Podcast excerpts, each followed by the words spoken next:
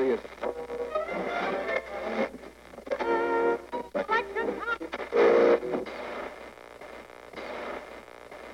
Дамы, господа, приветствуем вас. Мы не виделись два месяца у ваших подкаст-приемников. Здравствуйте! Да, большой перерыв. Здрасте всем. Да, мы последний раз с вами слушались в мае, поэтому Никита и Илья снова здесь будут мучить ваши уши интересными фактами о мире кино, ну и нашими рассуждениями о классике.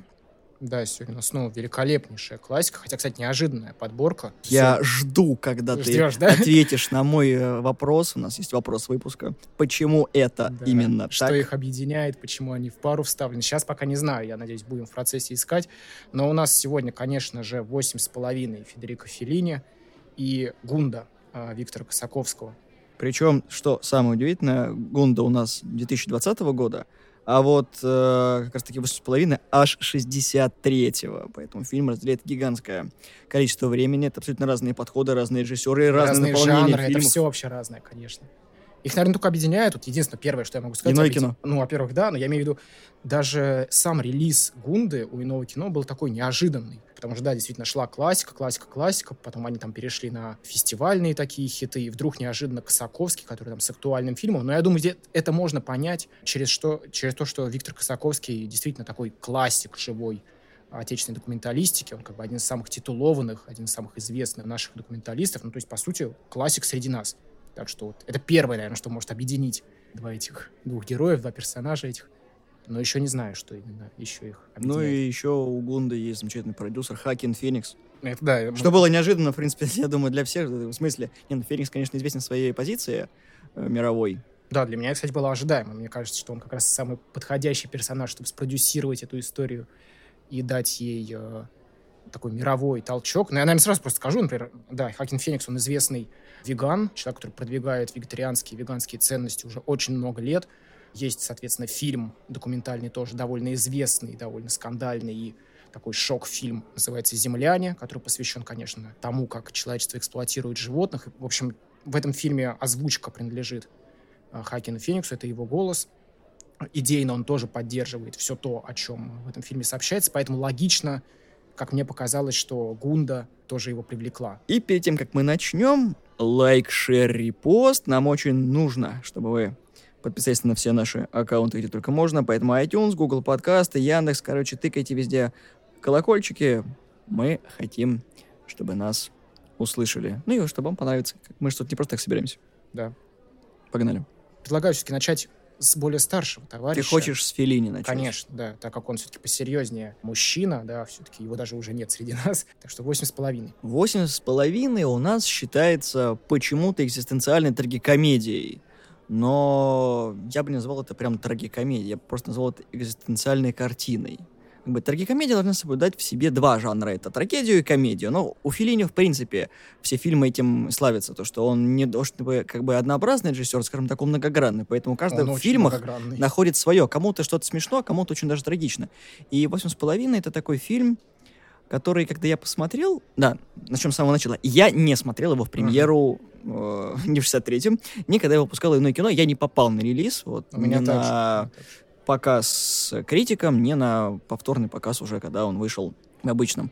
Насколько я помню, там был очень небольшой показ у нас в городе Воронеж, потому что часто иное кино в других городах показывает свои релизы намного искушенному зрителю. У нас это, если кто-то захочет повторно это все прокатить, это куча бумажной волокиты, ну, Илья знает, и я тоже. Мгм. Поэтому, если кто-то хочет э, шикануть э, классикой нового кино, закусите губу, в Воронеже получится с трудом. А если получится, то это вообще будет чудо. Ну, надо, да, надо было приходить в те даты. Я тоже пропустил, э, собственно, когда выпускался в прокат, когда была премьера.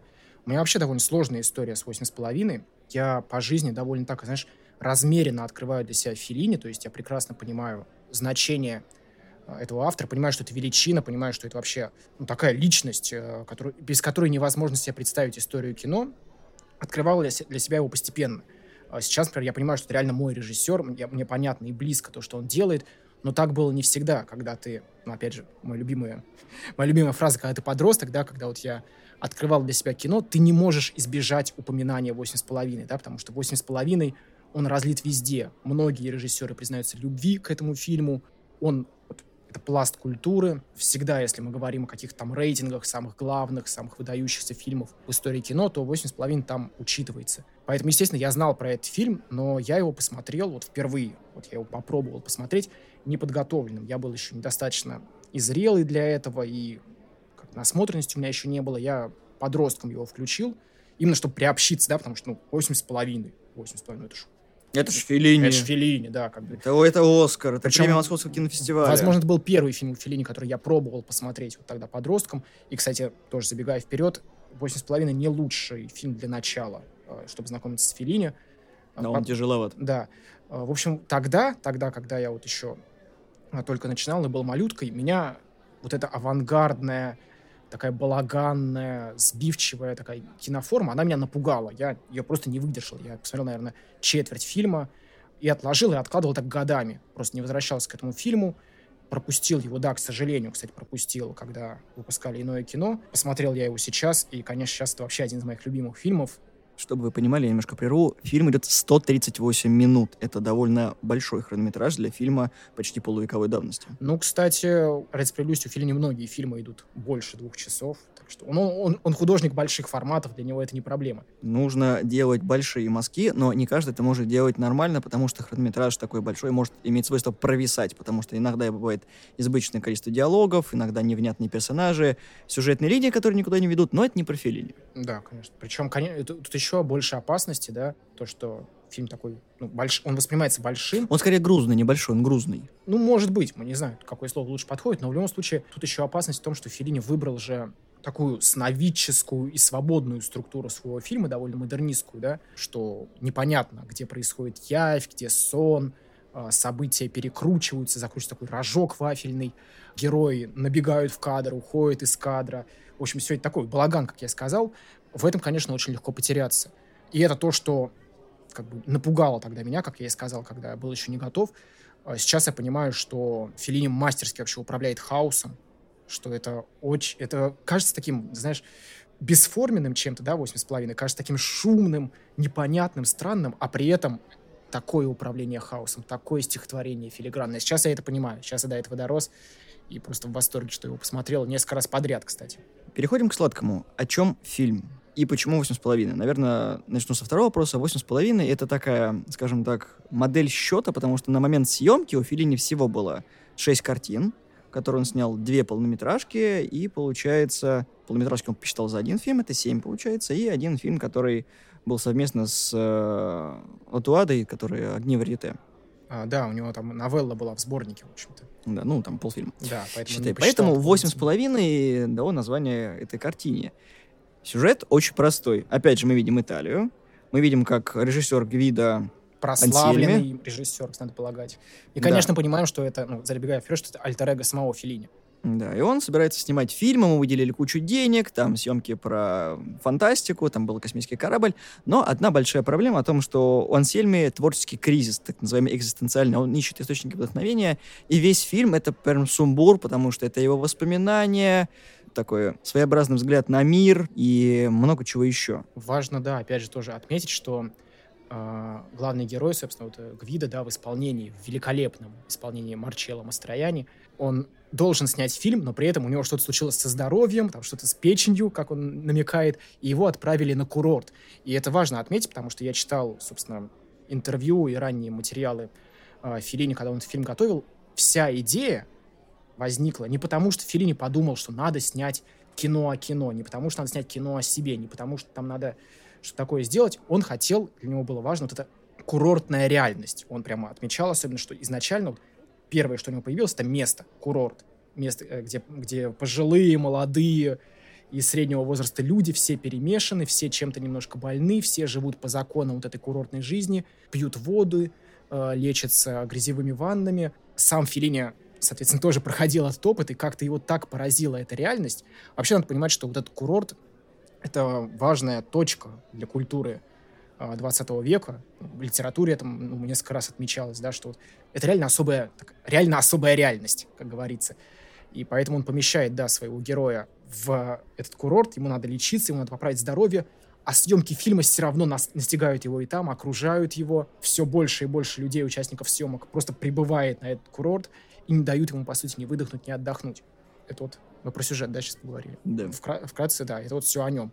Потому что фильм невозможно пересказать, в принципе, коротко, потому что это слишком емко. Это нельзя как э, сделать очень простым синопсисом, базовым, когда вот можно в двух предложениях описать Филини. Филини невозможно писать просто так. Это нужно посмотреть, переварить и понять, а что именно хотел Филини сказать и что он этим сказал, потому что отправная точка одна, а конечная другая. И в этом весь Филини, потому что нельзя его разбить там на режиссера какой-то определенной категории. То есть Филини хотел что-то сказать, и он обязательно постарается эту мысль до любого зрителя это донести в той или иной форме. Кстати, в этом смысле тоже любопытно по поводу вот, незнания, да. Ну, когда ты режиссер, ты в начальной точке, ты не знаешь, что будет в финале. Тут э, тоже такая необычная ситуация. Э, Филини в интервью рассказывал, что он постоянно избегал э, этого момента, когда у тебя съемочный день, э, смена, да, и тебе надо нас посмотреть вечером материал, который ты отснял. Он постоянно это избегал. Даже более того, как-то раз на лаб- лаборатории, которая проявляла пленку, там случилась забастовка. Да, мы сейчас тоже сейчас находимся в реальности, где творятся забастовки. Так вот, была забастовка, и ему целый месяц не присылали материал, и он говорил, я был счастлив. В итоге он увидел финальный фильм, вот что важно. Он не, не собирал его, он не смотрел, он не контролировал. Что, кстати, отлично перекликается с историей самого ну, героя «Восемь с половиной», который работает похожим образом. Но в отличие от своего прототипа в фильме, концовка немножко другая, потому что мы видим всех персонажей, и фильм, собственно, не был закончен. Да, это гигантский спойлер, если вдруг не посмотрели. Но... Думаю, про концовку мы отдельно поговорим. Да, кон- концовка, она такая, скажем так, никто не ожидает, что это будет именно вот такой вот. Никто не ожидает, конечно.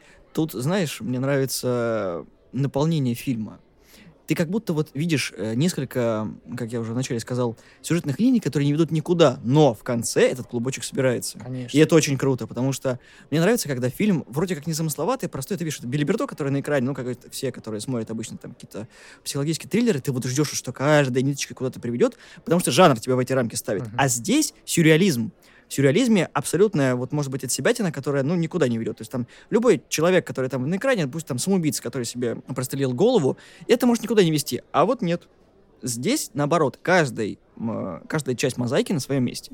И ты не понимаешь этого вплоть до второй-третьей фильма. Ну и финал, да, он только это подтверждает. Вообще, да, надо сказать, что Феллини именно в этом фильме, я просто уверен, что среди огромного количества его фильмов, «Восемь с половиной», очевидно, такой его опус магнум, прям один из главных его мастерписов, и опять же, кажется, что это бардак, э, что все просто расклеивается на сцены, понятные герои снуют по кадру. Нет, на самом деле, если вот особенно пересматривать несколько раз, если смотреть, какие люди, в какой момент появляются, что они говорят, ты понимаешь, что это просто большая литература. Что именно в основе этого сценария лежит большая продуманная литература. Бергман. Ты вот сказал Бергман. Не знаю, что ты имел в виду. А, я просто могу сказать свои, э, свои какие-то ассоциации, отсылки. Бергман, как мне кажется, один из первых был режиссеров крупных в мировом кино, который сказал, что хороший материал в кино, по-настоящему глубокий, искренний, живой, получается, когда ты рассказываешь про себя, на самом деле. Потому да, знаешь, о чем говорить. Да, когда ты вытаскиваешь какие-то подробности, детали, сюжеты, истории из самого себя, из своих воспоминаний. Бергман сделал одним из первых, да, мы вспоминаем «Земляничную поляну», да, да, да. Который во многом, да, основан на его реальности. Филини делает то же самое. Надо, конечно, еще раз отметить, и кто не знает, Понятное дело, что главный герой в исполнении Марчелло Мастрояни — это альтер-эго Филини. Естественно, Филини делает кино про кино. Он делает кино про то, как делается кино. Он, дел, он делает фильм о существовании режиссера. И более того, тоже, да, поразительно, казалось, да, Мастрояни, Марчелло, такой секс-символ, да, просто итальянский великий актер. И, э, собственно, Филини, который представляется таким толстячком кудрявым, и вдруг Мастрояни отыгрывает, прям видно, что у них общие черты в лице, э, в стиле, вот, вот что-то есть, что их объединяет. Понятно, что на тот момент они уже были близкими друзьями, режиссер и актер, и Мастрояни прекрасно понимал, как надо передать, э, да, и более того, э, тоже, опять же, если читать ранние материалы, э, Филини общался со своей знакомой кинокритикессой и описывал ей ранние свои задумки. То есть до, до сценария, до того, как он начал снимать фильм, он говорил, я хочу сделать фильм о человеке, который одновременно клоун для всех, но в нем вот какая-то трагичность. И журналист его спрашивает, то есть про тебя самого. То есть с самого начала он понимал, что делает фильм про себя. И да, как я сказал, это кино про кино. Это кино про то, какие вызовы да, психологические и жизненные встречает режиссер, который хочет воплотить некую задумку. И который является заложником э, обстоятельств. Да, потому что и- его заставляют и ожиданий, снимать. И ожиданий других людей, конечно, да. Надо понимать, что, оказавшись на курорте, э, Гвида оказывается окружен какими-то совершенно неподходящими людьми, которые заполняют шумом все его пространство. Это продюсер, этот вот требовательный, да, такой, который похож на мафиози немножко, крупный. Это Италия. Извините, Это- простите, Все стереотип, похожи но на да, мафиози, но да, ничего не Они все поделать. красивые, либо это мафиози, либо твои да, знакомые. Либо это мастрояне, да. Да. Это два типа красоты. Увы. А, так вот, это вот эти актрисы взбалмошные, это вот этот э, критик или сценарист, который ходит за ним постоянно и критикует его задумку. Это писатель, которого нанял. Да, да, да. Вот. э, Любовница. любовница, да, которая приезжает, тоже чего-то хочет, приезжает жена с подругой. То есть, Чего может хотеть любовница? Я даже не знаю, чего. Наверное, книжку почитать. ну, в итоге непонятно, да, что она там делает, и тоже прекрасно понимаешь это состояние главного героя, который... Помнишь эту сцену, когда его любовница сидит за другим столиком, они пересматриваются, приглядываются, и Вот в ита- итальянская черта показать странную любовь, но любовь. И вот, я не знаю, многие, кстати, сравнивают подходы, э, вот э, еще и у, у Антониони были похожи, и у Тарковского. Нет! Антониони и Тарковский, они хоть и заимствовали эти приемы у Филини, но это все каждый делает по-своему. А, Разумеется, да, конечно, Филини подходит, как сказал, более по цирковому, что ли, да, вот к своему процессу. У него происходит такой взрыв жизни. Вот э, хоть первая половина восемь с половиной, она ну, довольно нагнетает, да, она в плане того, что э, мы видим, как герой, он душится, да, как его душит эта реальность, как он теряется в ней, теряет контроль, а все от него хотят контроля. Все это настолько какое-то шумное, гнетущее, давящее, но столько в этом жизни, да, столько в этом какого-то бурления, какие-то неожиданные сценки возникают, а, появляются какие-то эксцентрики в кадре, а, какие-то вот эти неожиданные фразочки. Конечно, это не Антониони и не Тарковский, но близко. близко. Кстати, смотри, ты заметил, что именно его усталость от жизни порождает его видение того, чего он не замечал раньше? То же самое, когда он смена декораций, этот э, курорт и все остальное. То есть то, на что он не обращал внимания, само лезет в кадр. Пожалуй, да, пожалуй, да. И оно открывает не то что видение режиссера, а, скажем так, иную призму восприятия. То есть, когда он э, заперт в рамках творения собственного, он не может ни на что отвлекаться. Здесь все его отвлекает, и он вынужден свой мир вывернуть И, наизнанку. как, и как-то творить еще при Он этом. сейчас не творец, он сам творение. То есть его мир лепит. М, И он может. пытается из этого состояния выйти. Как раз таки пыт- э, попытка выхода — это именно поиск вдохновения. Поиск вдохновения, чтобы наконец-таки картину доснять и разорвать эти оковы, которые его и сдерживают. И это очень быть. сложно, потому что все, все вокруг, то, что мы описали выше, все ему мешает, все тянет его на дно. И как раз-таки тут мы проходим к концовке фильма. Да? Уже ты хочешь к концовке подойти? Ну, я просто сказать хотел. А, ну давай, давай. Ну что значит, давай. Я тебя плавно к этому повел, ты такой, Не, давай, я давай. просто потому, что концовка совершенно великолепная. Я просто, опять же, домотал до нее вот сейчас, чтобы как-то э, освежить в памяти. Она потрясающая, во-первых, потому что она идет столько, сколько надо. Мы понимаем, что в какой-то момент э, происходит такое смысловое самоубийство да, главного героя. И вдруг начинается вот это цирковое какое-то выступление, когда все, там, насколько я знаю, 150 героев этого фильма а, спускаются, да, с этой огромной декорации космического корабля, когда они пускаются в танец, и к ним присоединяется Гвида. Конечно, вот тут меня радует больше всего а, в этом финале а, такая, знаешь, гуманистическая ясность Филини. Опять же, я вот читал а, некие его высказывания, он прекрасно понимал, что он хотел сказать. Да, он хотел сказать, что главный герой а, закомплексованный, не идеальный, не самый честный, искренний и разобравшийся человек вдруг принимает себя и, что самое главное, принимает других окружающих, тех людей, которые казались ему какими-то Лишними. лишними, мешающими, а, пустыми, раздражающими. Он вдруг понимает, что из этих людей соткана его жизнь, и ничего с этим не поделать. Ты- они тебя сделали. Ты живешь жизнь, потому что они тебя воспринимают, да, как живого человека. И он включается в этот танец, да, в этот хоровод, как бы принимая себя. Тут надо понимать, что Мастрояне почему так прекрасно вообще в этой роли? да? Потому что он идеально понимает несовершенство своего героя. Да, мы видим режиссера на пике славы, уже титулованного, его все хвалят, все от него в восторге, все звезды готовы с ним работать, а терпеть все его вот эти вот непонятные выкрутасы. Ему готовы построить какой-то космический корабль, что не- непонятно. Но мы понимаем, что вот герой это несовершенен, он нечестен, да, там вот эта с любовницей история. Ну смотри, извини, что прерываю. Это же прям прямая критика киноиндустрии в стиле Гадара. Я думаю, это не критика киноиндустрии, это критика самого себя. Нет, нет, подожди. Он же не только себя критикует, он же не показывает, что он такой плохой. Он весь мир так рисует. Он рисует этих продюсеров, он рисует актрис, он рисует актеров такими. То есть ты смотришь именно на обертку, на конечный э, результат. То есть как это все в кино показывается. Миллион раз мы видели, когда прекрасный актер в жизни является козлиной. Неважно, какого он пола или возраста.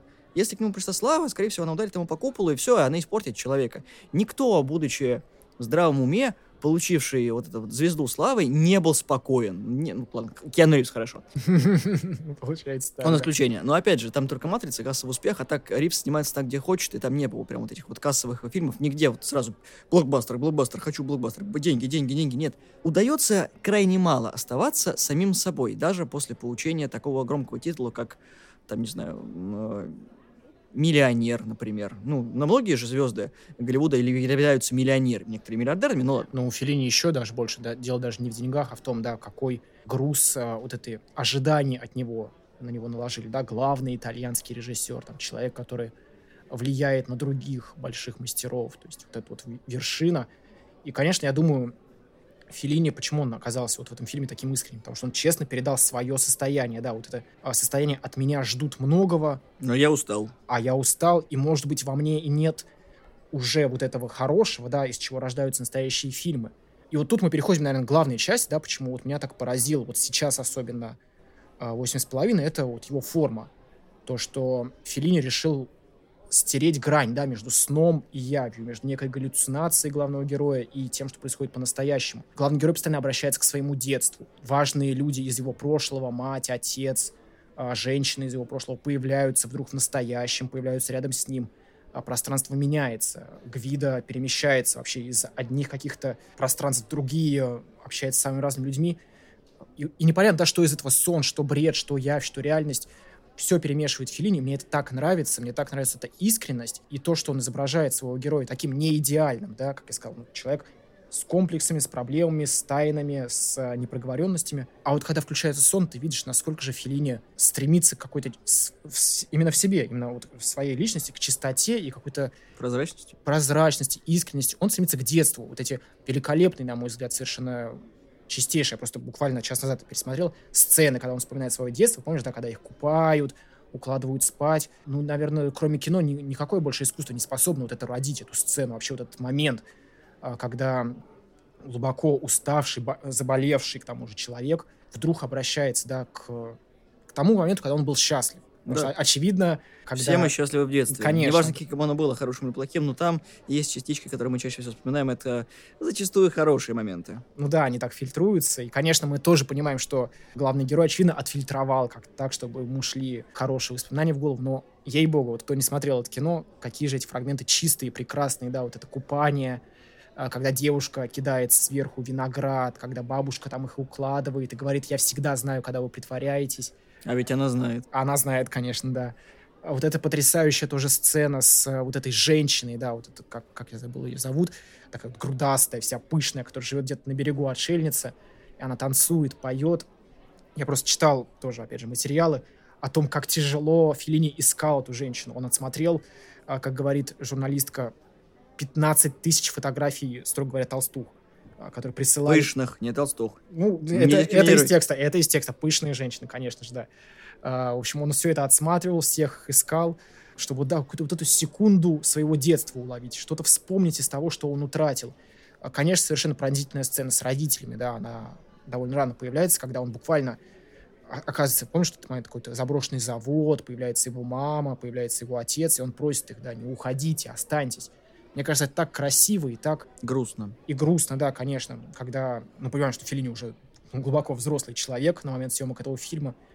Конечно, он хочет вернуться в детство. И, конечно, этот фильм вообще наполнен разнообразными подробностями реальной жизни Филини. Мы понимаем, что вся линия взаимоотношений Гвида, главного героя фильма, и его жены, конечно же, это отношения самого Филини и Жульетты Мазины, его жены, собственно, да.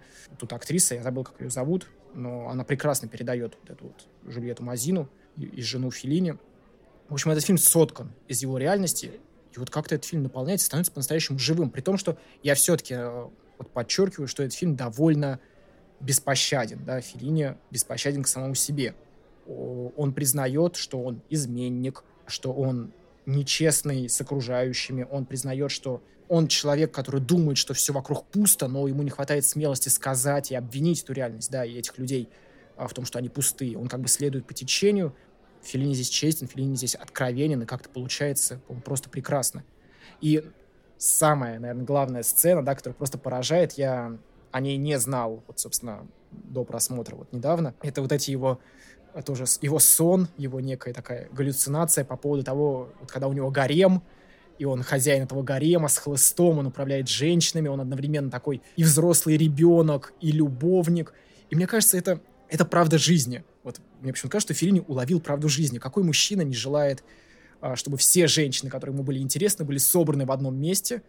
И он ими управлял. И он ими управлял. Он одновременно и их сын, и их любовник. И все они еще в мире не конфликтуют. Это такая странная, такая э, какая-то сюрреалистичная, какая даже, как сказать-то, липоватая сцена, но столько вот неправды. Ну, ну это же правда. Ну, как итальянец, он такой любвеобильный, будем честны. Поэтому здесь и не только доля правды, но еще и такая реализация вымысла каждого. Кстати, помнишь, я не знаю, дошел ты до этой части или нет, я сказал то, что он призер Московского кинофестиваля. Да, да я об этом и Скандал. читал. Что было? был скандал касательно того, что в программе Московского кинофестиваля был фаворит, кто должен был получить эту премию. Фаворитом у нас был «Знакомьтесь, Балуев». Если ты помнишь, это по роману Вадима Кожевникова. Восемь с половиной занял все-таки премию, ну, не гран-при, а именно забрал премию главную. И представляешь, как у партийного руководства рвалась жопа, когда итальянский режиссер на московском кинофестивале получает награду. И, кстати, многие и рецензенты, и авторы всяких книг про Филини говорят о том, что именно Чухрай, Григорий Наумович, именно он продавил то, что Филини получит награду. И за это ему респект, потому что, наверное, он сделал хорошее дело. И сложно, да, это вообразить, потому что, надо сказать, что «8,5» максимально не партийное кино, оно максимально Я про фривольное. То Представляешь, вот что было в 63-м году, когда это все посмотрели, вот это вот не то чтобы я э, критиковал, но мне кажется, что в 63 году партия и люди в Союзе не были готовы к такому кино. Ну, хотя у нас тоже происходили уже в 60-х похожие процессы, когда были оттепельные режиссеры. Но, конечно, да, Филини, он был на шаг впереди всех. Ты понимаешь, кинофестиваль — это то, где люди увидят кино. Когда туда не просто так попадали люди, это же все было заранее согласовано. Кто посмотрит этот фильм, когда посмотрит этот фильм про это, тем более еще э, советская цензура, это вам не сейчас, то, что происходит, там как бы каждый фильм отсматривался, писались рецензии, что-то вырезалось, поэтому... А тут Филини такой, здравствуйте, два часа с чем-то, глядь, что могу.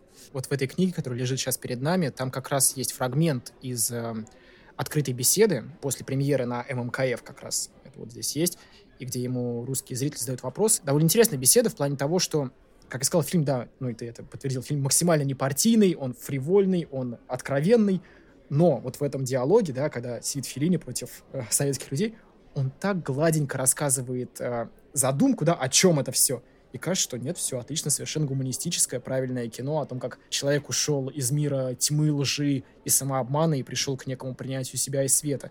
То есть я к тому, что, опять же, Филини был очень четок и у него была ясная задумка в этом фильме. Она не была размыта. Причем, сейчас просто быстро скажу, в фильме очень много упомина... ну, упоминается, да, вообще акцентируется на том, как главный герой снимает. Да? Он до последнего не говорит своим актрисам, что и как они будут играть. Он так пускает все на самотек. А, он более-менее не контролирует ситуацию. А, поразительно, но Филини буквально так и снимал. То есть он рассказывает сам, что а, когда он собирался снимать «Восемь с половиной», тоже актрисы ждали от него ответа, когда он объяснит им хотя бы, что надо сыграть. А, то есть поразительно, да, насколько эти герои, ну, собственно, Филини и его главный герой похожи и являются такими отражениями друг друга. Мне кажется, именно замысел в честности. Всегда замысел в честности кино. Сколько оно справедливо со своим зрителем. Сколько оно прямолинейно в подаче того, что хотел показать и сценарист, и режиссер. Да. Два главных человека, они и завязаны на всем том, когда ты, придя в зал и посмотря фильм, понимаешь, что тебе понравился процесс кино. Именно тебя развлекает все зрелище. Неважно, сколько оно длится. 20 минут или 2.20. Ну, и... Да, и, и развлечь оно может чем? Там много всего. Вот чем. Это, я говорю, это остров, где все есть, но бурлит разнообразием. И знаешь, что самое главное? А фильм-то не оставляет вопросов после себя. по сути да, своей. Да, да. Он меня закрывает для все меня он темы, которые он поднимает, абсолютно своей концовкой и тем, что сказал режиссер. Всем этим. И это прекрасно, потому что, казалось бы, завершенная картина, снятый материал, показанный зрителю, должны быть вопросы. Почему вот так вот? Нет, не Нет, Филини, не с совершенно Филини. понятно, да. Плюс более того, мне нравится прекрасно, знаешь, что, опять же, вот если я более молодым этот фильм посмотрел, и я им не проникся, да, я не понял, как это относится ко мне, а сейчас ты прекрасно понимаешь главного героя. Даже дело не в том, что он режиссер, а ты просто зритель. Он там прославленная вип-фигура в Италии, а ты парень из России. Но ты чувствуешь его состояние, ты чувствуешь его усталость, да, его, его стремление к чистоте. И тут надо сказать, кстати, по поводу стремления к чистоте, что есть, конечно, да, фигура жены главного героя, которая как бы, во-первых, его совестью является, она выводит его вот к этому пониманию, что ну, она на самом деле важная фигура в его жизни. А второе, это, конечно же, Клаудия Кардинали, которая здесь играет актрису, вот, вот эту, помнишь, в финале, с которой он едет на машине. Конечно, потрясающая роль Клаудии Кардинали. Я не то чтобы часто видел ее вот раньше, да, я знаю, что это культовая вообще, культовая актриса для кино того времени, но как она, во-первых, прекрасна здесь. И понятное дело, что Гвида, главный герой, ищет в ней вот эту прекрасную чистоту, которую он, может быть, не обрел. Мы видим, что он абсолютно влюблен в нее. Вообще, кстати, мы видим, что Гвида влюблен во всех женщин. И, как мне кажется, искренне. Я, на самом деле, вот прекрасно понимаю, Слушай, но э, как бы кардинально внесена в список самых красивых женщин Голливуда. легко влюбиться. Да-да-да, я бы попросил. Но мне больше всего нравится, опять же, вот насколько Филини честный, что ли, уважительно даже относится к актрисам. То есть некоторые герои, актрисы, да, которые такие взбалмошные, чего-то постоянно требуют, это все понятно, но когда появляется в кадре Клаудио Кардинали, мы видим, что главный герой в нее влюблен не за внешность. Она реально его читает. Она реально понимает, в чем его проблема. Она реально ему в финале говорит, твоя проблема в том, что ты никого не любишь, а тебе надо всех полюбить, и ты не любишь себя. Не знаю, так это откликнулось э, с тем, в каком состоянии нахожусь сейчас я, в каком состоянии находятся многие мои знакомые и там близкие. И вдруг вот, да, вот этот Клаудио Кардинали, который... Первый ее кадр, если ты помнишь, когда она появляется, она как ангел, она вся в белом, она ну, вот в бреду является главным героем. И это прекрасно. Мне кажется, Филини, он как-то передал, да, вот это ощущение, что действительно другие люди, они не только шумны, не только отвлекают, не только глупы, но они же действительно несут в себе некое светлое. Если ты их так увидишь, он видит Клаудио Кардиналю, главный герой, а, вот в своем бреду, он видит ее как ангела, как вот в белом женщина, которая все вот, добра, обаятельна, все его проблемы решает. Посмотри так на всех, и, может быть, что-то изменится. Не, на всех хлопнешь. Ну, может быть, Там но- 150 человек. но опять же, вот э, поразительно, что в финале главный герой не лопнул. Мы видим, да, что происходит вот это, его все-таки душат в финале на этой пресс-конференции. Вот эти глупые вопросы, да, которые, очевидно, вот, кстати, Филини, он наполнил этот фильм не только собой в плане какой-то искренностью и откровенностью, он наполнил и ядом, да, все, что его вот просто достало а, за вот эту его жизнь в кино, все эти глупые вопросы журналистов, Да все. надоедливость актрис, да, вот эти глупые э, придирки писателя, да, помнишь, как он ска- скамкивает бумажку, выкидывает, а потом снова поднимает, типа, ладно, какие у тебя там комментарии, что ты меня критикуешь. Он все это вложил, конечно, и та, и та часть в этом фильме есть, и поэтому оно так живет в таком балансе, да, вот. Как будто вот эта половина, да, вот и восьмерки, это вот половина яда, половина честности и искренности. По-моему, просто... Великолепная картина, великолепнейшая, но не начинайте Филини с нее. Пожалуйста, не надо. Да, это, да, надо это как на себя крест поставить сразу. Надо понимать, да, что Филини, конечно, во-первых, как я сказал, он очень разнообразный э, художник, режиссер. Ну и до этого было еще шесть фильмов. Да и после этого у него еще десятки фильмов, у него очень много фильмов, Да. они, они разные, они обращаются к разным временным периодам, они разные по стилю. Надо вспомнить, что Филини вообще начинал как некий такой продолжатель э, неореализма, да, то есть как и многие, да, как э, Виторио де Сика, как Роберт Расселини, вот как все его э, более старшие товарищи. Он тоже начинал с неореализма, но перешел к такому Чему-то своему. чему-то своему, да, вот хочешь сказать просто модернизм, да, потому что сейчас я, я понимаю, что модернизм это Филини, но не все это поймут. Вот он нашел свой, да, стиль, но 8,5 это вершины, мне кажется, его стиля, когда он начал им уже управлять, когда он начал понимать, как это работает. И, кстати, опять же, по поводу вот параллелей, а, я всегда сравнивал, и мне казалось, это правильное сравнение, если говорить про русское кино, то ближайший неожиданно к Филини режиссер это Алексей Герман-старший, который тоже управляет этим хаосом, э, шумом, который из этой многоголосицы, полифонии делает какое-то вот такое стихотворение. Э, Я уверен, что Герман как продолжатель Филини, это вот такая важная тоже фигура. Негласный ученик. Да и многие тоже, я думаю, все прекрасно знают, что куча режиссеров, вот, которые сейчас актуальны, живые и уже не живые, но большие режиссеры просто признаются любви к этому фильму, как он на них повлиял. Господи, да каждый в своей жизни хочет сделать фильм, в котором он обосрет киноиндустрию, которая его достала. Я думаю, что нет такого режиссера, который скажет, да не, нормально, что я, он там 40 фильмов снял, и я вообще доволен, как Скрудж, Скрудж Макдак, просто купаюсь в этом бассейне золота. Да нет таких людей. Киноиндустрия тебя возьмет, сожрет и выплюнет, даже не моргнув глазом. Да, я думаю, многие режиссеры, конечно, хотели бы сделать это, да, идеальный фильм о кино, о том, из, из чего собирается кино. А при том, что, да, поразительно, что в финале-то главный герой свое кино не делает. Да, но Аферини сделал то, э, что опять же, как я сказал, хотели бы сделать многие, но он сделал это по другим углом. Он сказал то, что, ребята, все говно, но... но танцуйте. Не, есть нюанс. Не все так плохо, как кажется. Да. Надо рассмотреть вот эту вот часть, на которую вы закрывали глаза тогда, и будет проще. Легче не станет, но будет проще. Вы не примете это дерьмо, которое вокруг вас плавает. Вам станет Оно легче. не изменится. Да, оно не изменится, потому что оно и так вокруг вас есть. Но вы к нему будете относиться не как к фекалиям, как к тому, откуда надо выйти. Остановить этот поток невозможно, а вот обойти вполне себе. Ну, кстати, да, вот выйти очень хорошо рифмуется вот с этим космическим кораблем, да, который строит. Как Илон Маск такой, ну надо на Марс. Да, Пацаны да, туда. Э, мысленно главный герой как-то хочет, да, отделиться от этой планеты, ему строит какую-то нереальную декорацию. Конечно, это и шутка Филини над тем, какие необоснованные, странные траты и вообще амбиции бывают у кино, да, что, казалось бы, для этого фильма не нужен никакой космический корабль, и сам главный герой не понимает, что с ним сделать, зачем его вообще построили. Ну вот... И Кубрик такой, так, так, так, подожди, подожди. Я это использую. Не надо, я сейчас все сделаю. Кому-то, да, это нужно будет. Так что да, и, конечно, еще тоже надо сказать, а, просто я вот буквально перед выездом пересмотрел, важно отметить, что 8,5 — это великий стиль. Да, то есть если один раз вы увидели Марч... Марчелло Мастрояни, который вот так поправляет очки пальцем, вы этот кадр запомните навсегда. Все эти костюмы, вот этот вот танец, там есть персонаж, друг главного героя, его, по-моему, Марио зовут, у него еще, помнишь, такая молодая подружка, американка.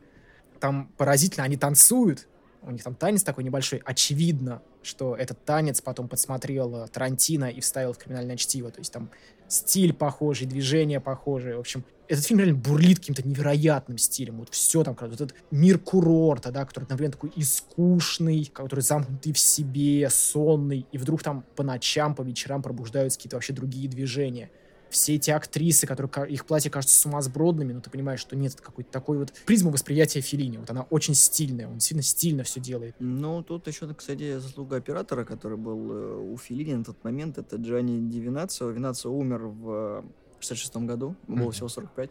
Вот, и Винацио классно ставил кадр. Господи, он шестикратный лауреат, по-моему, серебряной ленты. Там настолько руки росли из правильных плеч, просто вот подача mm-hmm. кадра настолько вот, я ненавижу это слово, но скажу это, вкусно. Сочно. Да, очень...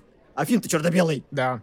Вы прикиньте, сочность в черно-белом картине просто. Черно-белый фильм это когда самый ленивый режиссер делает фильм черно-белым, либо денег когда нет. Но либо самый умелый режиссер да. делает. Потому что черно-белый фильм надо либо сделать э, с большого ума, либо когда нет денег. Но это не про Филини. Да, Поэтому Филини вторая умеет. категория, когда у него вот я хочу сделать фильм в черно-белом, потому что я могу сделать фильм, а не потому что денег нет. Да, оператор, безусловно, великолепный. Там многие кадры, естественно, хрестоматийные. Многие их и копировали, и пародировали, и вообще все вошло, конечно, в культурные пласты. А невозможно, да, на этой линии не сказать и про Нина Роту. А, ну, прекрасный композитор. Да, постоянный прекрасный композитор. А, Филини здесь он, как сам Филин признается, написал не очень много музыки, он здесь не работал там на износ, но вот этот финал, да, когда, собственно, и звучит вот эта тема Нина Роты, это прекрасный финал. И я уверен, что если бы не эта музыка, да, если бы не Нина Рота, финал бы совершенно по-другому звучал. Выглядел бы по-другому, воспринимался бы по-другому. Но нет, эта музыка играет. Она, конечно, прекрасная. Это часть вообще мира Филини. Я помню еще про крестного отца немножечко. Ну да, конечно, Нина Рота, он часть многих и других миров, но да. э, понятное дело, что здесь он абсолютно органичная часть. Здесь невозможно представить себе от одного художника без другого. Поэтому, собственно, это вот такое кино, и не знаю, я просто дико доволен, что в какой-то момент, да, я к нему пришел, хоть оно меня напугало, когда я был не готов, прошло время, фильмам такое надо, фильмам надо, чтобы ты какой-то киноязык понял, как смотреть, чтобы ты какие-то проблемы осознал. Повторно-повторный прокат Филини. Я бы его вообще, не знаю, это очень странно так заявлять, конечно, да, что вот я никогда его особо не смотрел, а вдруг он стал моим реально любимым, ну я реально кайфую с него. То есть, если бы не было сейчас нашей записи, я бы продолжал сейчас пересматривать его. Настолько вот сочно живет. Ну, это, это Филини, ты можешь его 500 раз пересмотреть, и на 501 раз что-то новое найдешь. Дьявол кроется в деталях, а это Филини. А, кстати, а у тебя вот какой у Филини любимый, если есть такой? Слушай, знаешь, нельзя сделать такую градацию Филини любимый, нелюбимый. У Филини Ну, может быть, каждый фильм... Особый У есть. меня нет такого, что я прям сижу и пересматриваю фильмографию своих любимых режиссеров. У меня есть фильмы, о которых я могу сказать много. Почти о каждом фильме, который у меня есть в библиотеке. Я из тех людей, которые собирают фильмы на полку. Я каждый фильм, который посмотрел или когда-либо обсудил, я его имею на своей полке. То есть у меня большая коллекция записей. То есть мы когда начали вести Я думал, ты подкасты? торрент-файлы буквально вставляешь там Нет, папочку. я, у меня именно DVD, вот касательно того, когда у нас был выпуск, посвященный, в «Славных парнях», посвященный Валерину, у меня артбук есть к этому фильму. Вот, я собираю такие вот вещи и ставлю их на полку, потому что мне нравится. А- Когда... Аналоговый человек. Да, говоришь. это, это фильм, который я могу в любой момент пересмотреть. Мне не нужно будет что-нибудь. Я могу его посмотреть на языке оригинала, могу с субтитрами, могу в озвучке. Мне все равно, хоть на проекторе. Вот, но он будет со мной. Я отдаю дань уважения кино, потому что я не только хожу в э, на премьеры, не только хожу на повторные показы, но еще и вкладываюсь в издания, любые, которые есть физические. Респект тебе просто от всего кино. Ну и, кстати, да, тоже э, важная часть. Ты просто сказал про язык оригинала. Конечно, прекрасно, что иное кино выпустили, логично, да, на языке оригинала с субтитрами. Я Он та- на итальянском. Да, я так смотрел, боже, как мне нравится вот реально слушать итальянскую речь. Ну, итальянское кино, когда смотришь его в оригинале, оно требует больше внимания, чем ан- английское, потому что английский ты можешь отвлечься, но ты слышишь голоса, ты понимаешь. Тут я смотрю постоянно, и мне так нравится, как это звучит. Да, вот.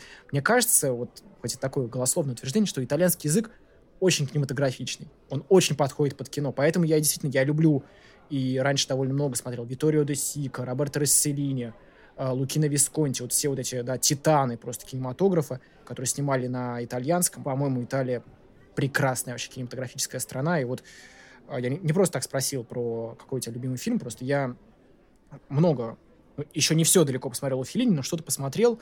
И, конечно, я очень люблю «Дорогу», да, такой один из ранних его фильмов, хрестоматийных, очень искренних. Но больше всего, как ни странно, я люблю такой у него есть поздний, а, цветной и очень небольшой всего лишь час времени фильм «Репетиция оркестра», где он совершенно балагурит, хулиганит, где все разваливается, где просто происходит какой-то такой бардак. Очень смешное и остроумное кино. Ну, Кому интересно, мне кажется, там объединяется как раз вот неореалистский Филини и модернистский Филини. Тот Филини из «Дороги», ну, из фильма «Дорога», а, «Ла Страда», объединяется с Филини «Восемь с половиной». В общем, «Репетиция оркестра» рекомендую всем. Я с тобой соглашусь, что итальянский язык для кинематографа, особенно для картин старых, классических уже, идеально подходит. Да. Ты никогда не почувствуешь эту эпоху в американском кино, французском кино. Итальянский будет на зубах скрежетать, ты прям вот увидишь, что вот это вот прям кино. Да, не про все работы, можно так сказать, но именно интересные режиссеры, которые теперь уже, скорее всего, могут быть отнесены к неоклассицизму, выдавали прям дикие результаты. Просто ты смотришь на фильм, и ты какие цвета, какие актеры, даже сценарий, который может быть высосен из пальца, но так клево подан, когда, ребята, у нас денег нет вообще, короче, вы стараетесь играть за буханку хлеба. Все такие, окей. Ну, раньше, да, конечно, когда итальянское кино начиналось после военного, денег было мало, потом, естественно, все это разрослось. Ну и да, вот ты сказал про актеров, как они умеют перевоплощаться. Тут, опять же, надо сказать, что Мастрояне много раз сыграл у Филини. Он постоянно его играет. Но каким-то образом он умудряется быть разным. То есть, строго говоря, Мастрояне в «Сладкой жизни» — это не тот же самый Мастрояне, что и «Восемь с половиной». Это разные герои, разные образы. Хотя, казалось бы, человек в костюме и в очках. Но нет. Ну да. В общем, прекрасная вещь. Всем рекомендуем. Кто, да, не смотрел, я надеюсь, что кто-то влюбится, так же, как и я, в эту историю. Для чего еще, мне кажется, этот фильм существует? Я уверен, что он существует. Он был снят для того, чтобы кто-то в него влюбился, а чтобы кто-то сказал «да». Вот. Мне кажется, этот э, фильм для тех, кто в этом же плавает, и такой, выдохните, будет лучше. Пока не выдохнешь, не поймешь. Потому что Да. иначе индустрия тебя, как я сказал ранее, проглотит и выплюнет, и ты на втором фильме закончишься. Филин, да, кстати, опять же, его, к нему прислушиваюсь, потому что он знает, о чем говорит. Ребята, я снимал не один Я- фильм, я знаю, о чем Я говорю, да, расслабьтесь. да. Ты Послушайте, что я вам расскажу, как я устал и как вы меня утомили. Но я все равно вас люблю, говорит Филини. И, Снимаем дальше. и да, и все в танец. Свет, камера, мотор, поехали. Да, прекрасное кино. И мы переходим ко второму номеру нашей программы. Гунда. Гунда Виктора Косаковского, да. Надо сказать, что, конечно, Гунда — это такой уже поздний Косаковский. Я бы сказал, максимально поздний. Ну да, это один из последних, это последний его фильм на данный момент. Я к тому, что просто Косаковский, он уже давно а, в игре, то есть он тот режиссер, который философа Лосева э, снял для документального фильма «Последние дни его жизни». У него есть такой док Лосев на- называется. Считается, что а, Косаковский снял лучший фильм из своего окна, называется «Тише». Очень богатый именно кино режиссер, очень разный. Я бы сказал, очень одухотворенный режиссер, который документалистикой умеет подмечать то, что не каждый документалист, в принципе, сможет. Да, он есть у делает, всех другие такие вещи делает. Грандиозные идеи, вот я сниму док-фильм, да, он будет вот про вот это. Косаковский такой, не-не-не, ребят, ребят, я сниму идею, она будет вот такой вот. Да, и ну, надо сказать вначале, что Гунда — это имя свиноматки. Свинюшки. И, собственно, да, весь фильм проходит на некой вот ферме, где есть несколько героев, да, это сама Гунда и ее поросята, есть курочки, есть коровки. В этом фильме Да. не звучит человеческая Вообще. речь и нет людей в принципе. Да, да. И это не National Geographic. Не нужно путать это с любым э, вариантом, когда мы посмотрим фильм про дикую природу или там про жизнь людей на ферме. Нет, ребята, это другое. Если вы там где-то видели рецензии, когда, ну, это немножко, это скотный двор, короче, Не-не-не, ребят, ребят, это Хакин Феникс вложился в очень интересный проект. И спасибо ему большое, что он вообще вышел. Фильм бы вышел, и даже без Хакина Феникс, он явно помог, но я просто к тому, что саму идею э, снять фильм о животных с, через оптику животного мира Косаковский вынашивал очень долгие годы, еще это до 2000-х, насколько я знаю, было. Эта идея с ним давно. То, что ты сказал, да, это не National Geographic. Почему вообще Гунда такой вот смелый действительно неожиданный релиз от нового кино? Потому что Косаковский в этом фильме, вот конкретно в этом, пытается сделать интересную вещь. Да, он снимает про животных, и он пытается вот этот животный мир стереть оттуда все вообще, все присутствие человека. Никакой человеческой оптики быть не должно. Мы ведь привыкли, да, что... Антропоцентризм. Человек Да, всегда в центре. Да, мы привыкли, что если есть фильмы про животных, неважно, док или игровое, это связано с людьми. Либо животное разговаривает, Закадровый голос. закадровый голос, либо есть, есть какая-то история, да, вот там это фильм про таких-то животных, там от- они вымирают от действия человека, да, или там вот фильм про кошечку, она живет с человеком. Либо другой Либо- вариант, когда животных наделяют человеческими чертами. Да, как это да. было у Бэмби, вот когда вот эту основу, которую заложил Дисней, когда животные испытывают человеческие эмоции. Можно вспомнить, да, Бэйб, поросенок в городе, вот это Но это очень много. 2000-е. я- Но я к тому, что все равно это, это целая линия, да, фильмов про животных. Понятно, что а, кинематограф мировой все свое время обращается к животному миру. Косаковский очень справедливо замечает, почему все эти истории все равно человекоцентричны, почему человек всегда там присутствует. Убираем нахрен. И получается новый какой-то уникальный киноопыт. Тут важно сказать, это просто мне важно сказать до разговора о Гунде, что я параллельно еще посмотрел «Акварель», предыдущий фильм Виктора Косаковского, который, мне кажется, это вот есть вот это два фильма «Акварель» и «Гунда», которые относятся к позднему Косаковскому, где он пытается вот что-то такое сделать. Ты не смотрел «Акварель»? Водичку я тоже люблю. Вот, хорошо. Значит, ты смотрел. А, Я очень хотел, кстати, посмотреть в кино, когда он выходил, но, насколько я знаю, даже кинотеатры не способны передать технически, как этот фильм сделан. Он снят на ну, многогерцовая камера, которая, в общем, кинотеатры не могут это передать. Кристоферу Нолану это не мешает. Ну вот, да, Косаковский сделал тоже такой технологический проект, но что важно, да, фильм «Акварель», который полностью посвящен воде, он там делает те же самые вещи. Он делает кино, которое вода бы сняла сама про себя. То есть вода там становится не чем-то связанной с человеком, конкретный нарратив, да, это вот такой-то океан, в нем происходит вот это, а это такой-то водоем происходит вот это. Нет, говорит Косаковский, вода — это актер. У воды тысячи лиц, тысячи состояний, я буду снимать ее так, как есть, вообще не будет человека. Вот Гунда сделана по похожим вообще по- посылам, да, она сделана похожим методом, поразительно, да, то, как, убирая лишнее, казалось бы, должно быть скучнее, да, ну, убираешь человека. На что там смотреть? На свинку? Нет, неожиданно, что для меня важно, рождается новый киноопыт.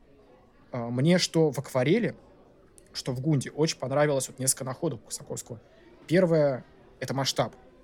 А Если ты снимаешь какой-то да, объект, да, вода или свинка, но там нет человека и нет ничего человеческого, там, не знаю, построек, ну, все, ты понимаешь, да, всего человеческого, меняются масштабы. Ты не понимаешь, это маленькая хрюшка новорожденная или это огромный, ну, как бы огромная свинка, и она огромных размеров. Плюс у тебя есть небольшое ограничение. Как человека, смотрящего этот фильм, привлечь, как завладеть его вниманием. Там нет жести. Да, Да, конечно. Там нет вот этого вот всего, что может э, сделать такой, как вы могли, это же жив... это же Хрюша, что вам Не, сделано? надо- да, да, это вот, да, да. ну, как бы, несмотря на то, что, как бы, мы говорили о том, что Хоукин Феникс веган, там нет вот этого, прекратите жрать мясо, вот. Конечно. а антипосыл о том, что мясоедство это плохо, ребята. Фильм немножко про другое, и так круто вырулить мог только наверное, Косаковский. Тут да, тут важно понимать, что, э, во-первых, фильм да, не эксплуатирует вообще никакие э, резкие образы, он, не манипулирует, как мне кажется, зрителям от слова. Он вообще не манипулирует. Кто смотрел фильм «Земляне», я, например, смотрел этот фильм. Ты смотрел? Землянин, да. Вот, э, конечно, мне кажется, это незабываемый опыт, потому что ну, это вот как раз то, о чем мы говорим. Это манипуляция. Я не Это- буду говорить, кто этот фильм э, вообще форсит, потому что иначе это будет очень плохо. Ну, я подозреваю, да, что сейчас это кино вообще воспринимается очень резко. Да, землянин это... В общем, интересный опыт. Интересно, конечно. Я, кстати, не буду никого отговаривать, э, кому хочется. Мне кажется, это важно даже. Мне как-то раз показала девушка этот фильм. Мы оба сидели, рыдали, как бы... «Земляне» как фильм работает. И «Земляне» — это рифма, как кино некое к Гунди, но ничего этого у Косаковского нет. Он не использует вот эти методы. Землянин более назойливый. Коне- Это, это док, это док, где закадровый голос, где тебе показывают э, Все. материалы. Ну, слушай, это National Geographic, это такой, как все плохо, гляньте вон туда, и вот сюда, и вот здесь вот. Но э, очень важно, все-таки тут важно сказать, ты сказал, что фильм немного про другое. На самом деле он и про это. Косаковский совершенно не скрывает своих намерений, да, и своего посыла в этом фильме. А Косаковский на премьере э, этого фильма напрямую зрителям говорит, я с рождения веган, мои дети веганы, выглядим мы прекрасно, мясо мы не едим, и вам рекомендуем. У Коса- у Косаковского есть потрясающая шутка, на самом деле. Он как-то давал кому-то интервью, и он бы сказал, он сказал, если бы меня сделали президентом, через год все бы стали веганами. А, нет, он сказал так, через год все бы стали вегетарианцами, через два года веганами, а, через три года все бы мусор сортировали, через четыре все бы снимали крутой арт-дог. То есть, а, Экспериментальный. ну, видимо, да. Короче, важно понимать, что Косаковский хоть и не выпячивает все вот эти шок-элементы, да, он не, не манипулирует, но он говорит об этом, ему важно сказать. И он говорит об этом на примерах. Слушай, Люди, мы фашисты. Он, он прям в зал, я, я просто смотрел э, запись, когда в Каро была премьера Гунды, там он был по видеосвязи, и он просто с экрана вы все, кто едите мясо, вы фашисты, мы эксплуатируем животных, фермы — это концлагеря, чем, э, э, собственно, животное как существо отличается от человека в плане прав. Нет, э, это вот такой огромный терроризм, который мы делаем над животными. Он это проговаривает. И мне тоже важно это сказать, потому что я какое-то время был под сильным влиянием тех же идей, я сейчас, в принципе, с ними согласен. Тут важно сказать, да, что Косаковский хочет вам сказать то, что он хочет сказать. Он хочет вам сказать, да, что все-таки, как сейчас устроена жизнь животных, есть что-то неправильное много чего есть неправильного. Веган направленность этого фильма очевидно. Да, она, мне кажется, неоспорима. Не- не- невозможно ее оспорить. Это, в принципе, я все сказал. И я к тому, что и Феникс, естественно, тоже это почувствовал, Хакин, поучаствовал в этом фильме. Вот так вот. я Да. тебя хотел прервать. Ты хоть раз видел фильмы э, Готфри Реджио? М, Нет. Это американский документалист, скажем так, э, я бы назвал его авангардным, наверное. У него есть э, фильмов, очень достаточно много. У него интересное мировоззрение. Он снимает где-то с 80-х. Вот, а последний фильм у него вышел в 2013 году. Он все еще жив. Вот, он э, в Луизиане проживает, в Новом Орлеане. Посмотри у Прекрасное него. место. Да, посмотри, там посетители, свидетельства, души мира. Очень интересный мужчина, Мгм. вот, и многие рецензенты как раз-таки отвеж- э, отводят место того, что Косаковский взял немножко от него и привнес в свой фильм. Может быть, надо изучить. Как еще раз? Режиссера? Я тебя скину Хорошо. отдельно. Я просто для, для зрителей именно. Для зрителей я повторю. Готфри Реджио. Спасибо. Вот. Спасибо. Это Изучим. э, такой неоднозначный режиссер, документалист, экспериментатор. У него прям такие фильмы, ну, на любителя. Ну, кто Токи смотрит, скорее всего, его знает. Мгм. Ну, вот это я от Наташи вот нахватался. Надо будет, да, изучить. Документалистика прям такой интересный жанр, в который лучше погрузиться один раз, нахвататься и понять то, что это либо твое, либо не твое.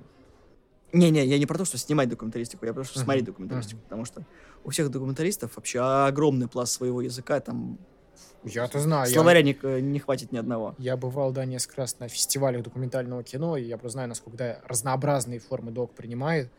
И вот, собственно, мне потому и нравится та эстетика, да, тот киноязык, который предлагает Косаковский вот в Гунде и в Аквареле, мне очень близко. Мне нравится, когда док не комментирует мне то, что он мне показывает. Когда вот, собственно, материал, он говорит сам за себя, когда его не надо никак дополнять. Это то, что и делает Косаковский, собственно, и в Аквареле, и в Гунде. Слушай, ну давай мы разделим Гунда — это не веганский манифест. Ни в коем случае, потому что ты А, такой не преподнес. манифест. Нет, ты просто такой там, вот, э, там люди, все, вот это вот. Не-не-не. Не манифест, Чтобы- но он это не, не, не убирает. Это. Он всегда об этом говорит, и это важно, я считаю. Ну, опять же, он не транслирует мысль о том, что кушать мясо — это плохо, кушать мясо — это предосудительно. Он, он не транслирует это, но эти мысли могут появиться в результате просмотра, потому что так сделан финал. И я думаю, это была одна из целей. Да, это не исключено. Вот он, да, он не диктует. Продюсер этого хотел. В общем, да, как бы он не диктует эту мысль, но она, скорее всего, появится магия кино, что поделать.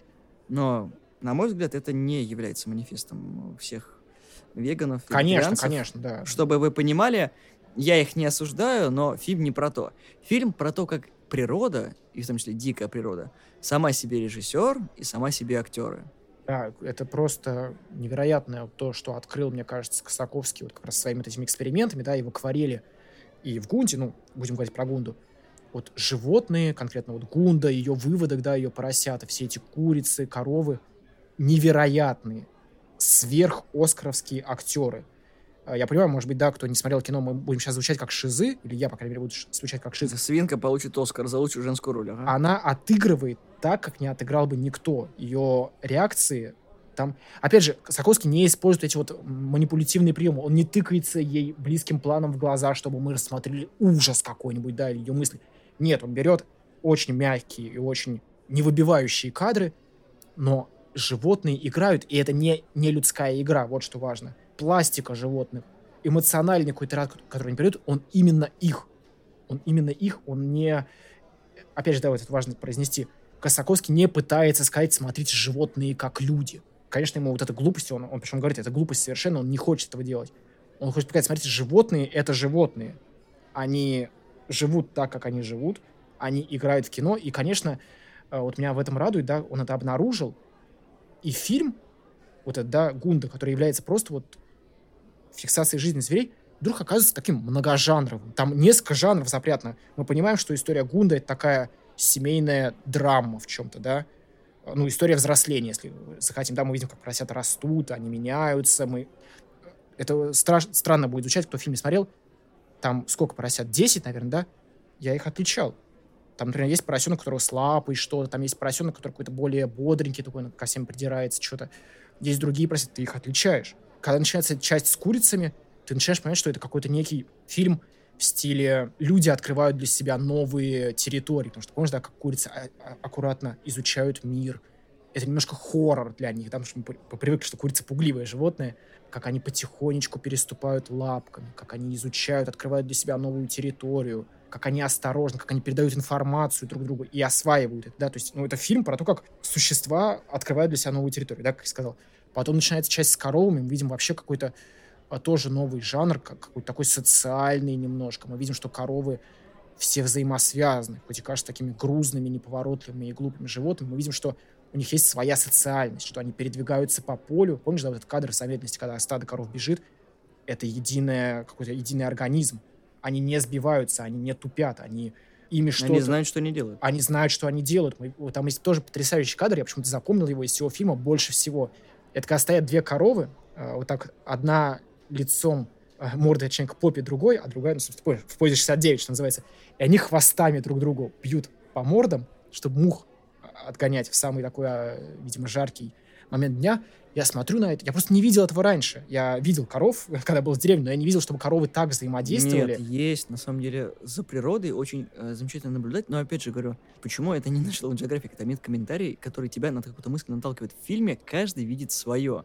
И это стирает вообще все границы понимания мира животных. Ну, мы привыкли там видео с кошечками, собачками, этот мимими в костюмчике, там какие-то тупники кошек, когда они там за... Мы привыкли понимать животных в Да, кино. вот нет, мы привыкли наделять животных своими чертами. Да, и понимать То, их за счет Там этого. собаки могут быть глупыми, собаки могут быть умными, что-то еще, да, да, да, да. принести там палку, какую-то там задачку просто решить, когда вот эти вот популярные видосы, Мгм. когда там собаки задают логическую задачку, она там от э, треугольника от квадратика отличает. Мгм.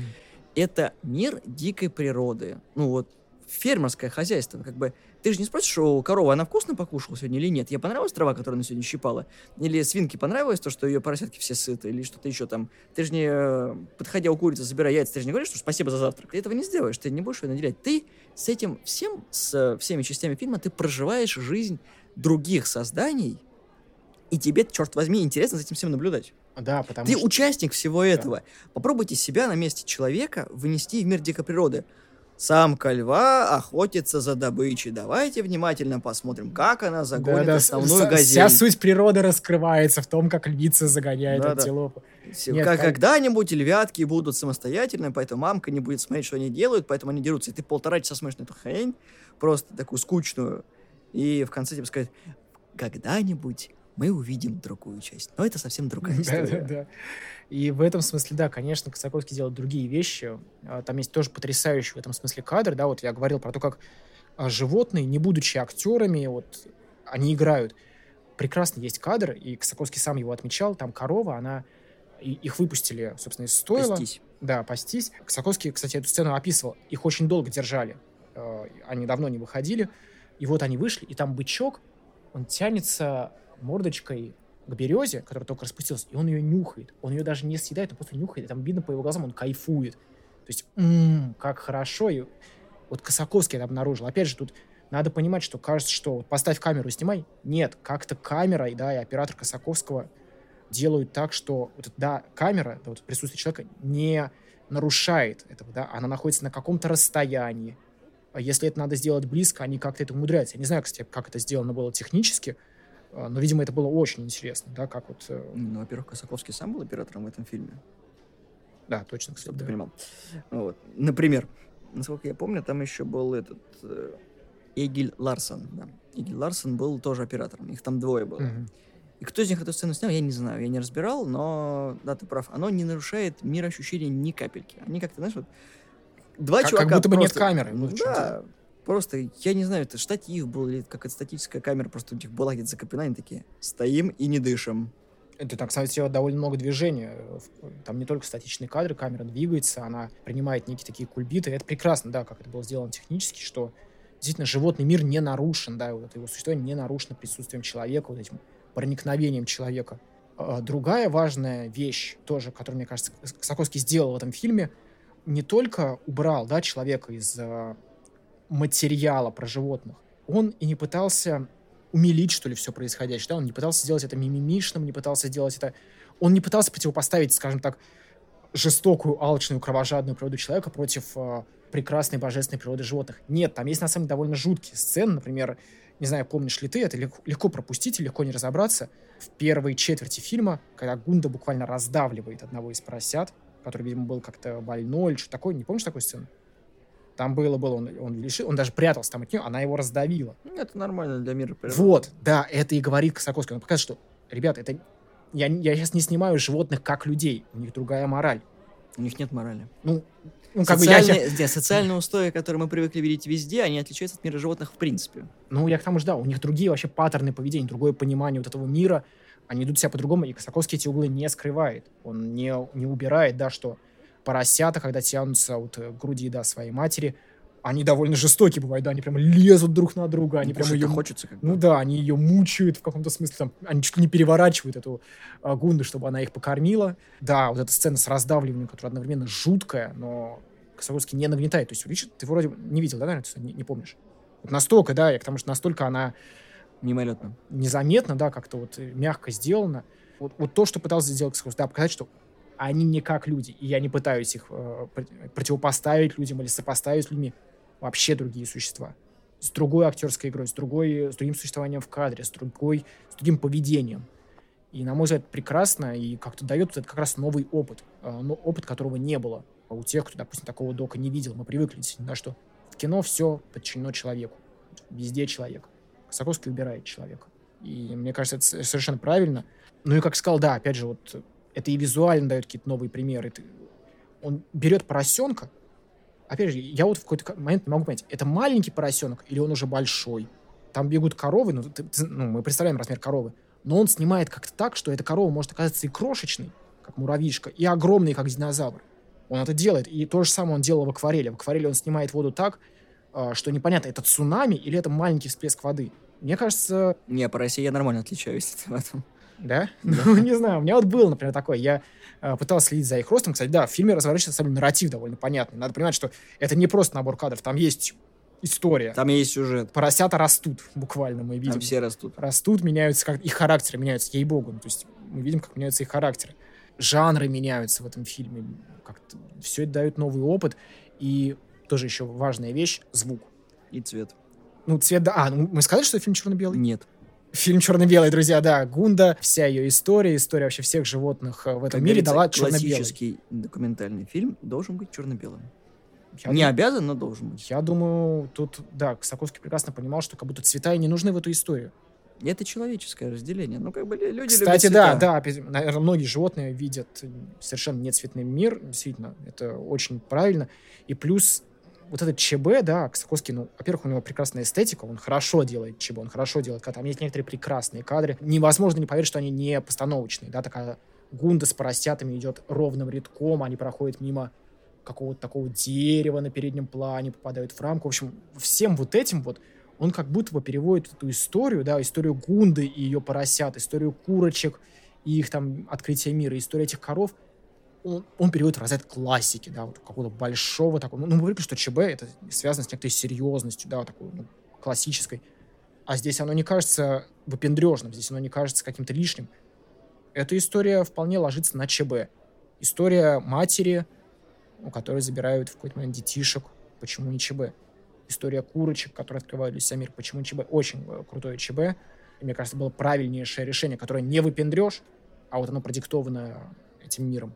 Ну и опять же, невозможно не сказать да про финал, потому что ну, так получилось, что я фильм тоже два раза пересмотрел, собственно, сегодня и вот на той неделе. Я привык уже быть не таким сентиментальным, как я был раньше, но, конечно же, я плакал.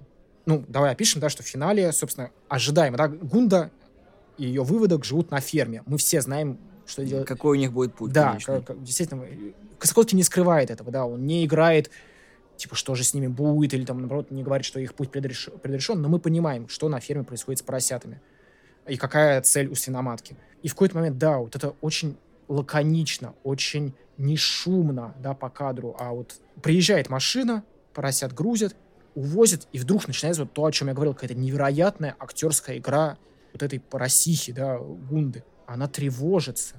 У нее в глазах, если ты всматривался, да, в глаза, просто я смотрел на 1080p на проекторе, у нее в глазах вообще все происходит.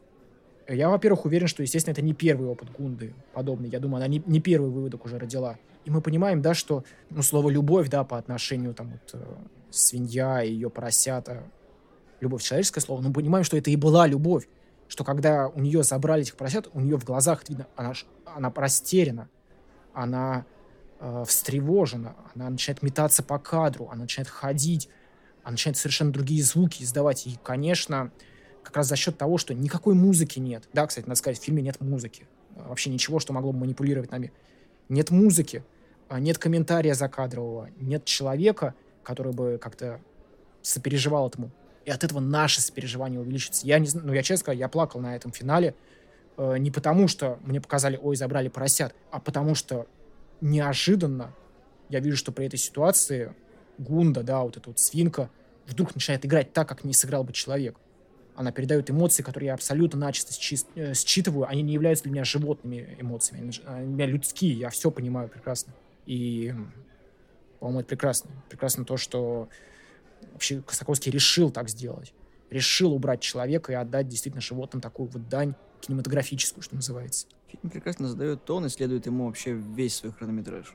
Мне кажется, это Да. очень главное для картины, тем более для документального фильма, потому что ты показываешь историю, она комплексная. То есть там нет именно только про свинью или только Да, про да, да, курицу, или только про коров. Там конечно. про жизнь. Про жизнь, которую Про всех мы этих ребят, да. хоть и наблюдаем часто, но не отдаем должное, как она вообще в реальности происходит. Как часто мы смотрели на кур, как часто мы смотрели на коров или даже на свинок. Я думаю, что мало кто сможет задержаться и посмотреть больше 30 секунд, не залипая в телефон. О, Косаковский М. как раз говорит, мы будем смотреть на животных столько, сколько нужно.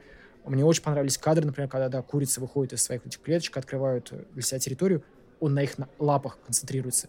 Потихоньку они переступают. Он настолько ему интересно, да, настолько он понимает, что это реально новая эстетика.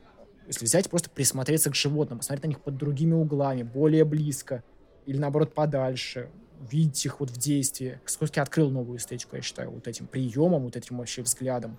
И да, это вот комплексно, это про всех ребят, это не только про Гунду и про ее несчастье, не концентрируется Косаковский на этой истории, но он показывает, да, что фермы, концлагеря, эксплуатация животных, фашизм. Он это говорит прямым текстом, не в фильме, но имеется в виду, когда он уже комментирует фильм, но при этом фильм сам может подарить намного больше. Он как раз про жизнь, да, вот это то, о чем и пишут люди в комментариях, то есть я посмотрел, и я столько понял про жизнь. Как не банально, но это кино дает этот опыт. Ты что-то... Ты обращаешь внимание на то, на что бы ты не обратил внимания. Вот тоже, да, например, важно. Кто-то может сказать, да, хейтер этого фильма, что это просто поставленная камера и вот фиксация жизни. О, нет, друзья. Вот, то есть, если вы просто будете смотреть своим глазом на животных, вы так кадр не... Человеческий глаз так кадр не поставит. Тут нужен художник, и это Саковский. Если, просто там некоторые кадры, они реально высоко художественные. Они чуть ли не какие-то... Ну, пафосно будет сейчас звучать, но ренессансное какое-то они значение начинают приобретать. Когда Гунда идет там со своими поросятами, это же реально ренессанс. Это реально очень красиво. Просто человеческий взгляд э, праздный, он этого не уловит. Он не увидит этого в ЧБ, он не увидит этого под такими ракурсами. Так что я считаю, что поздний Косаковский в этом смысле очень интересный. Очень интересно то, что он, он уходит от человека, он ищет новые материи, да, о которых он мог поговорить. В этом смысле, я говорю, прекрасно вместе смотрится акварель и Гунда. В акварели еще играет музыка, кстати, прекрасная апокалиптика, которая очень подходит. А здесь уже не играет никакая музыка, но, в общем-то, это действительно, мне кажется, такой один из живых классиков современной документалистики, отечественный, что э, потрясающий, да, то есть Косаковский, он, будучи русским режиссером, конечно, выходит в мир со своими посланиями. Фильм «Акварель» и фильм э, «Гунда» понятны по- во всем мире вообще, не нужны никакие ни переводы, э, ни особенности там социальные, ни особенности восприятия, все это понимают. Рубрика «Почему эта подборка такая?» Отвечает Илья. Ну, вообще, да, я все этого избегал. Не потому, что фильмы оба черно-белые. Да, я думаю, это было бы слишком просто, и, наверное, не потому, что один режиссер классик признанный, а другой классик современный. Слушай, потому что эти фильмы так принимают жизнь Да, всех это её- оба фильма про жизнь, про ту, которую мы все видим, и то, какую мы никогда не увидим, если нам это не покажут. Как это показал Филини изнутри, как нам показал это Косаковский, тоже своего рода изнутри. Ну, кстати, да, еще интересно, они, они работают даже, может быть, не на сближении, как раз на контрасте. Сложно себе представить более человекоцентричный фильм, чем «Восемь с половиной». Сложно себе представить более... Децентрализованный Да, фильм да, по отношению к человеку, Гунда. чем Гунда. И вот они вместе... И все про жизнь, все про вот этот круговорот жизни, что вставай в танец просто и будь с нами. Но, опять же, еще раз повторю, конечно, Косаковский хотел, чтобы вы задумались по поводу веганства после этого фильма. Он этого не скрывает. Задумайтесь, ему будет приятно. Не задумайтесь, но что поделать. Но фильмы прекрасные оба. Я их с большим удовольствием посмотрел. Кстати, да, важно еще сказать. Косаковский, это я просто знаю и по поводу акварели, и по поводу Гунды, большой мастер монтажа. Материала для обоих фильмов снято намного больше, чем мы видим в итоге. Гунда идет час с небольшим. Час там 20, час 15, по-моему, как так. А, акварель тоже небольшая. Материала там было снято, о бой. Но он все это намонтировал так. Мне просто интересно, сколько у него было ну, разных вариантов, да, монтажных этих раскладок. Это, мне кажется, дико интересно. Как выглядел монтажный стол? В этом какое-то странное, ну не странное, а как то, то, что мы ждем от режиссера. Ты можешь, да, что-то ловить, а ты нам еще собери это так, чтобы мы поняли, что да, вот оно произведение. Точно так же и у Филини. Все, что он делал, могло раз- развалиться. Просто Километры пленки. разва- Километры пленки могли разорваться, все это не собралось бы в единую историю, учитывая, да, как Филини снимал, да, не контролирует процесс. Но нет, он как-то намонтировал так, что все собралось. Прекрасно. Как-то так. Спасибо, что нас послушали. И ждите скоро наш свеженький выпуск. И будет он про тоже достаточно интересные картины. Да, так что скоро услышимся, друзья. Посмотрите кино. Всем спасибо. Всем пока.